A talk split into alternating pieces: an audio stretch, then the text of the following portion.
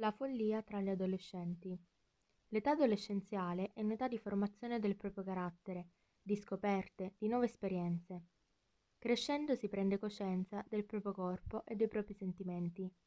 Il percorso di crescita però non è sempre facile. Sono tanti i casi in cui si impara qualcosa commettendo errori piuttosto gravi. Specialmente nella società odierna, in cui le nostre vite sono ormai controllate dai social, è fin troppo facile bruciare le tappe osservando gli adulti e mettendosi a confronto con loro.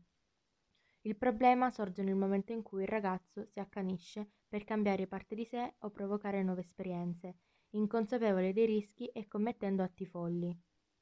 Un esempio lampante è l'insieme di tutte quelle challenge che diventano virali tra gli adolescenti, attraverso social come TikTok o Instagram. Esse sono delle sfide che portano ad azioni estreme, come bere del detersivo, provocarsi la perdita di sensi distruggendo molte cellule cerebrali, scattarsi selfie in situazioni pericolosissime, rischiando addirittura di perdere la vita.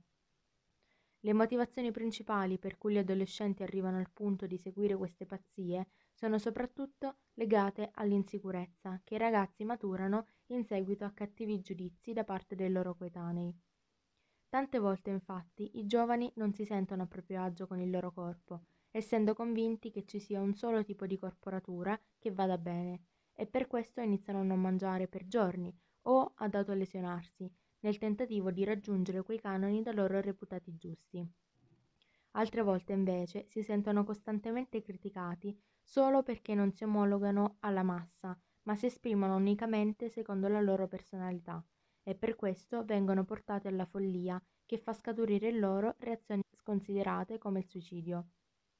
Dunque è molto semplice vedere come la follia possa prendere il sopravvento tra gli adolescenti, e questo può farli riflettere sulla debolezza di essi stessi, dettata dalla mancanza di quella maturità necessaria a distinguere cosa sia giusto da cosa sia sbagliato. Pertanto è estremamente importante dosare le parole, soprattutto in questa fascia d'età, ed è anche fondamentale che i genitori seguano i propri figli rassicurandoli, ma prestando tantissima attenzione a non infondere ulteriore pressione emotiva, peggiorando così eventuali situazioni drammatiche.